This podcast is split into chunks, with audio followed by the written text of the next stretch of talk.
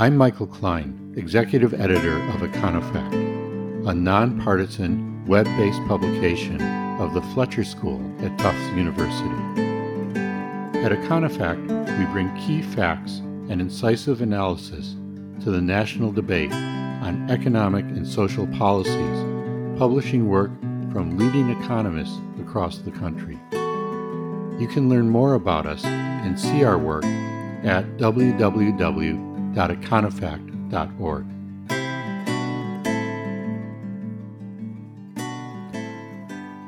There's a line in the Bruce Springsteen song My Hometown. They're closing down the textile mill across the railroad tracks. Foreman says, These jobs are going, boys, and they ain't coming back. The album on which this song appears, Born in the USA, came out in 1984. Springsteen caught the mood of the country at that time, reflecting concerns about the loss of good paying blue collar jobs.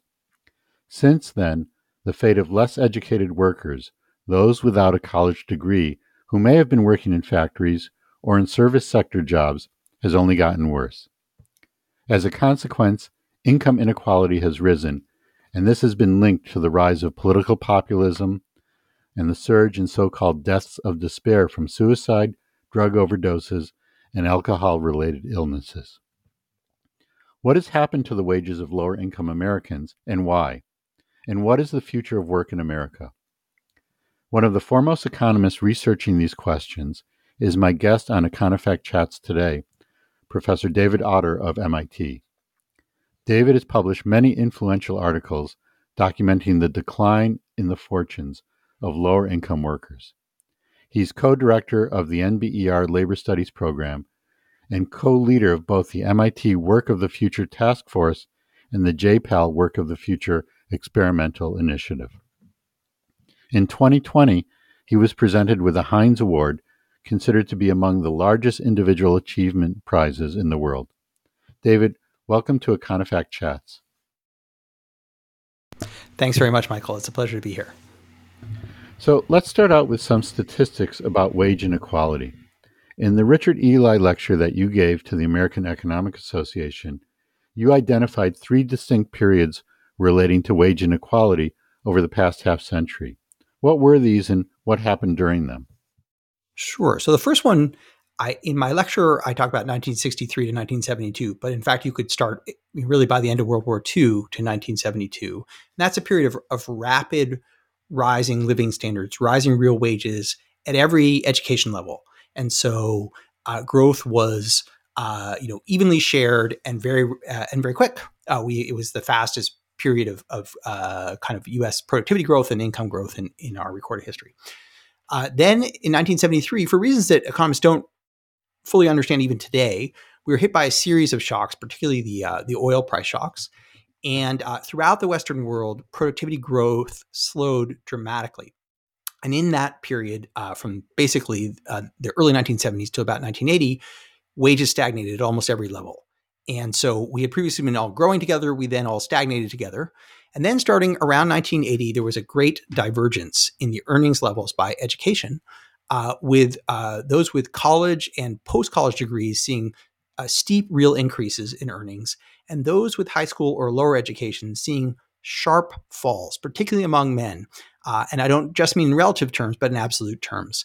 And really, those four decades, that that period starting in 1980, has has continued more or less to the present. Uh, the inequality has not reversed itself. Uh, the earnings of uh, highly educated workers are much higher than they were before. The earnings of less educated workers are somewhat lower, and uh, and so it's been a period not just of rising inequality, but falling real earnings levels as we measure them among uh, the majority of adults who do not have a four year college degree. So I want to emphasize that point. You know, you can think of rising inequality where people at the bottom are doing better, but people at the top are doing much, much better. But this is actually the people at the bottom are doing worse. Yes, and that is a big unpleasant surprise.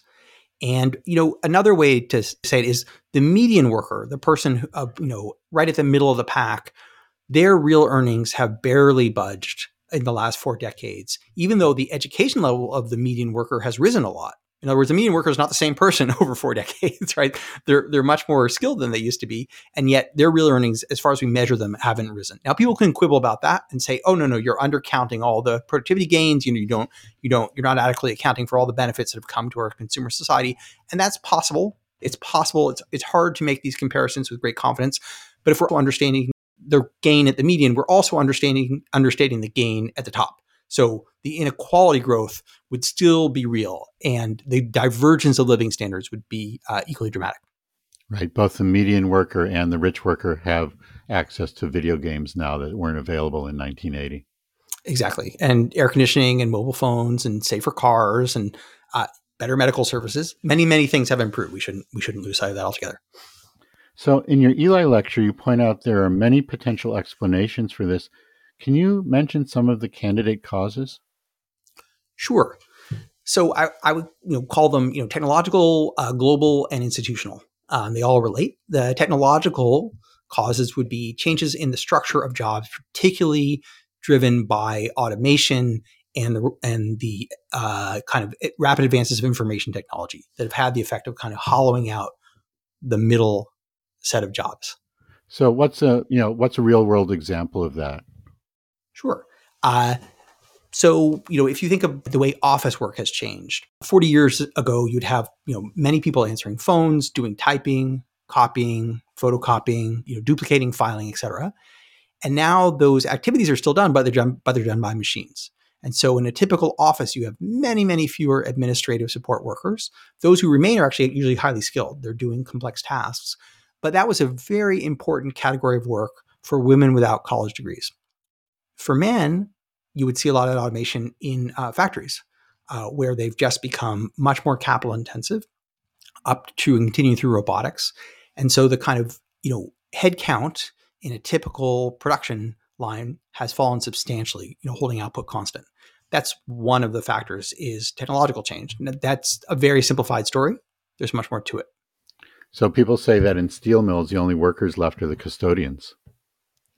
Yeah, I, I don't think that's that is a dramatic true. way of putting it, but definitely right. there are more robots than auto workers on the typical uh, auto assembly line at this point, for example.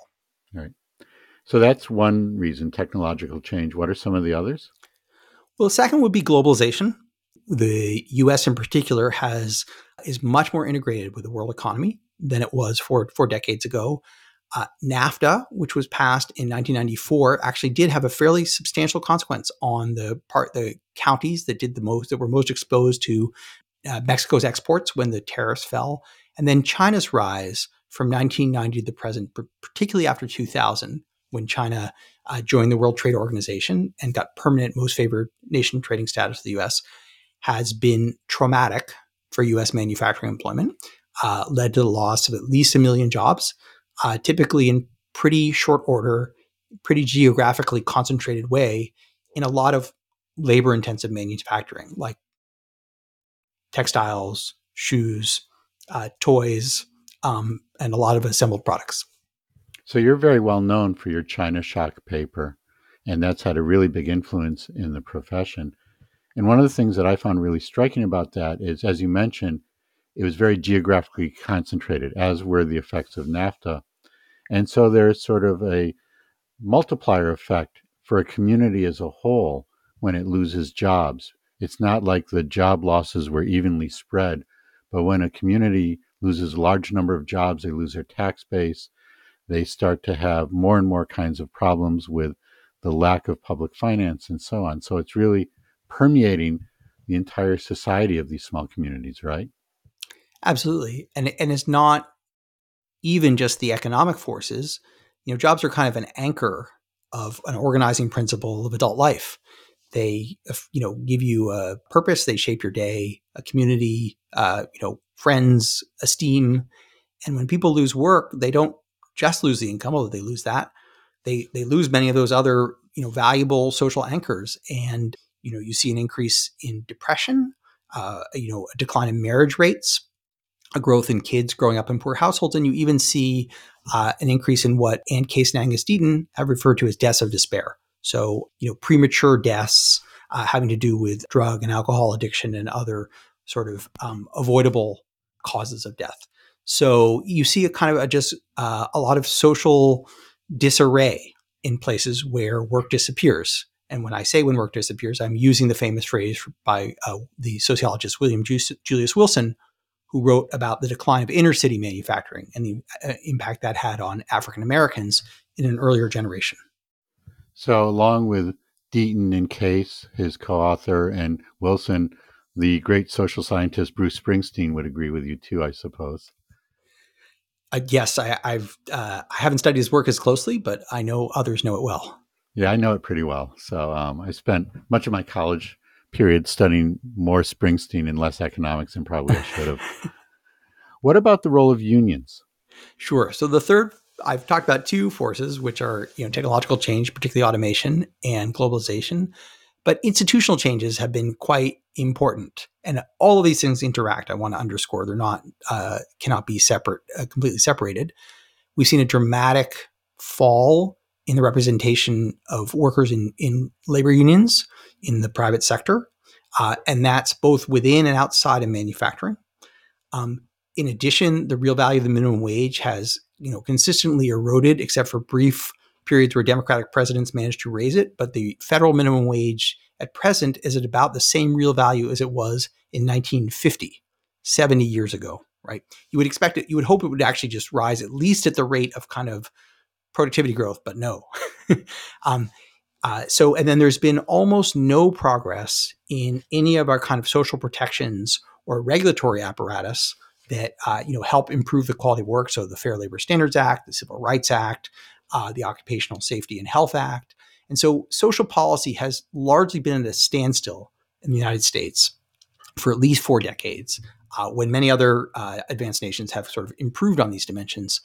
And the, the uh, institutions that most directly protected workers or supported workers have uh, eroded uh, tremendously. So workers have less bargaining power, even at profitable firms uh, even you know in places where uh, there's lots of resources potentially to go around. So, in terms of the future of work, a focus of your Ely lecture is what you call the barbell effect. Can you explain what that means? Sure, and I'd alluded to this earlier. So, if you if you sort of arrange occupations uh, on a kind of a line from lowest paid to highest paid on average. So the lowest paid would be kind of personal services and agriculture highest pay would be professional, technical, and managerial work. The occupational distribution in the US and in many other industrialized countries increasingly looks like a barbell with growing weight on either end of the bar. On the right hand side, we have increased employment in professional and technical managerial work. These are highly educated, high paid, creative jobs, and uh, they're growing. It's, it's great news for people who have college degrees. At the bottom, we have a lot of personal services, food service, cleaning, security, entertainment, recreation, home health home health care, home health aides. Those are typically low educated jobs. They pay low wages. They're insecure. And uh, the people who are doing them are often using what you might call somewhat generic skill sets. They're not highly specialized.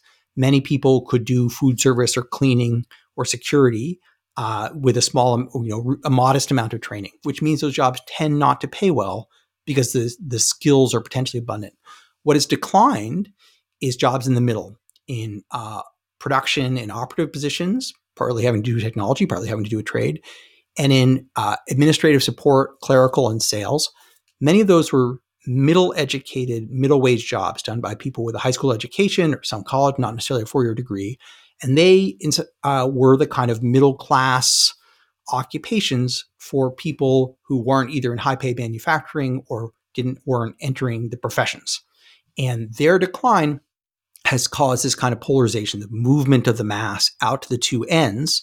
And so increasingly we have you know, one group of people who were, you know, doing interesting work and being well remunerated, another a growing set that are in relatively economically insecure positions that don't have much of a career ladder, right? Once you, you know, if you're working in food service or doing checkout or cleaning, you know, after six months or something, you might reach peak, peak productivity. Your experience isn't especially valuable to the employer. You don't get that much better at it. Uh, and that means they won't tend to pay you more over the life cycle because you're just competing with someone else who could do the job, come in young, and within a few months be as good as you are. And that's not the case in the professions, for example. We had talked about a geographic component to this, and we talked about it in terms of you know your work on the China shock and these rural communities. But is there also a geographic component for what's going on in urban areas? And can you explain a little bit what job opportunities looked like for people without a college education 50 years ago in urban areas and compare that to what they look like now? And how is this different from rural areas or maybe even sort of um, suburban or small urban areas like, for example, Freehold, New Jersey, the hometown in the Bruce Springsteen song? Yeah, so thanks for that question. This is really it was the subject of the 2019 Ely lecture to which you referred, and uh, that uh, work studies sort of the geography of polarization.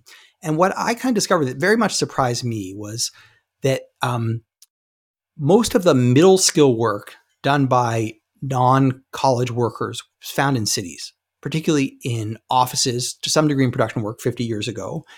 And there was a kind of distinct urban occupational structure where people without high levels of formal education would move into middle skill jobs and get paid relatively well. Arguably, they were working alongside, you know, uh, highly uh, educated workers in offices, managers in factories, and so on. And um, and that was a, a, distinct set of opportunities. So wages are higher in cities. Uh, partly they're higher to compensate for the cost of living, but employers must find it productive to be there, otherwise they could move somewhere else. And both college and non college workers seem to earn considerably more in cities. After the 1980s, we see a change. The urban wage differential for highly educated remains steep and get somewhat steeper.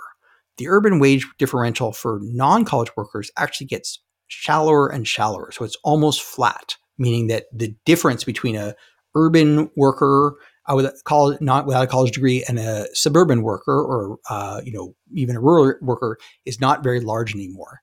That has happened as the job structure has changed in urban areas. Those that middle skill skill stratum of work, that office work, the factory work, has eroded, such that increasingly cities are bifurcated in the way I described earlier. On the one hand, you have you know lots of people in you know finance and management and technical fields, and then most of the non-college workers are basically doing service work. They're driving cars, they're fixing buildings, they're constructing things, uh, they are serving food, they are working at bars, and they're no longer kind of working at the same establishments or you know jointly producing uh, with those uh, you know highly educated workers. And so the polarization that we see in aggregate, in many senses, to a substantial degree, reflects the kind of unwinding of this special urban labor market where non college workers moved into higher paying jobs that had more upward mobility. That is what has declined. So, we haven't talked about the widening racial and ethnic wage gaps. Is what you're describing in urban areas linked to this widening racial or ethnic wage gap as well? Yeah, this is a question I worked on for the MIT uh, Task Force on the Work of the Future, one of the briefs we wrote. And it turns out that that polarization, uh, urban polarization decline of the middle has been even more pronounced for minority workers. And of course, minorities are overrepresented in urban areas, so blacks and Hispanics. And so we see a greater hollowing out among those groups. They're overrepresented in cities, and their relative wages have fallen by more. So, in general, the polarization has been and has been adverse, particularly for minorities, because they tended to be uh, uh, more represented in the middle, the, to the, the good jobs for you know often uh, a highly educated minority household might be uh, someone working in manufacturing or doing office work, and so those jobs have been uh, you know, have substantially uh, declined. And then that was particularly true in urban areas. And then within urban areas, it's particularly true for minorities in those areas. So uh, these all point, unfortunately, in the same direction uh, and not a good direction. What's the role of immigration here? I imagine immigrants tend to settle more in urban or metro areas than in rural areas. Although I know also there is a tendency for people from one area or region to follow others. So, for example, Utica, New York has an overrepresentation of a particular um, ethnic or um, national group. Um, what's going on with the future of work and immigration? Yeah, so I, I, looked at this question in the sort of uh, the urban context. And I found this kind of polarization and the decline of middle skill work is is pretty prevalent among all groups, among minorities, among non-minorities, among native born, among foreign born. It's more pronounced among immigrants and minorities than among you know native born Caucasians, but it appears to be comparable, similar in any case. So it's not that immigration per se is pushing uh, one group out and another group in or anything of the sort. It seems to be uh, fairly pervasive. So I don't see immigration as a cause uh, of the phenomenon I'm, I'm, describing, but certainly immigrants have been affected or even could say afflicted by it. So, David, you've done an amazing amount of comprehensive research on these issues. And what we've been discussing was what was happening pretty much before the pandemic. Those are the data that you have available. Do you have any sense of how all these results might have changed over the past year and a half with the disruptions to the labor market due to the pandemic? And if that's the case, how durable do you think those changes will be? Um, or put differently, will the pandemic affect the work of the future? Yeah, great question, and and the data are coming in very fast.